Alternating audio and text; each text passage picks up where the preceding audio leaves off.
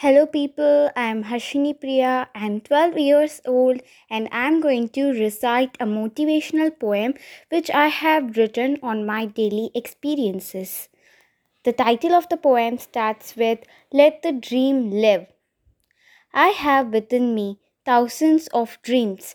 Some are passion and some be scary of illusions, just like dream hallucinations.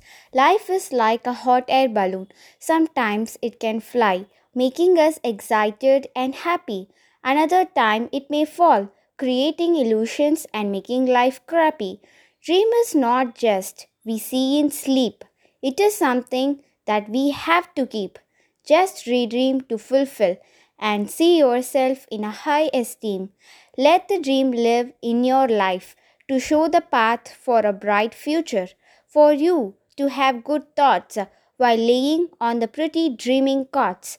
Unleash the dream, they beautify the souls, making them good and fly towards a big hope. Thank you.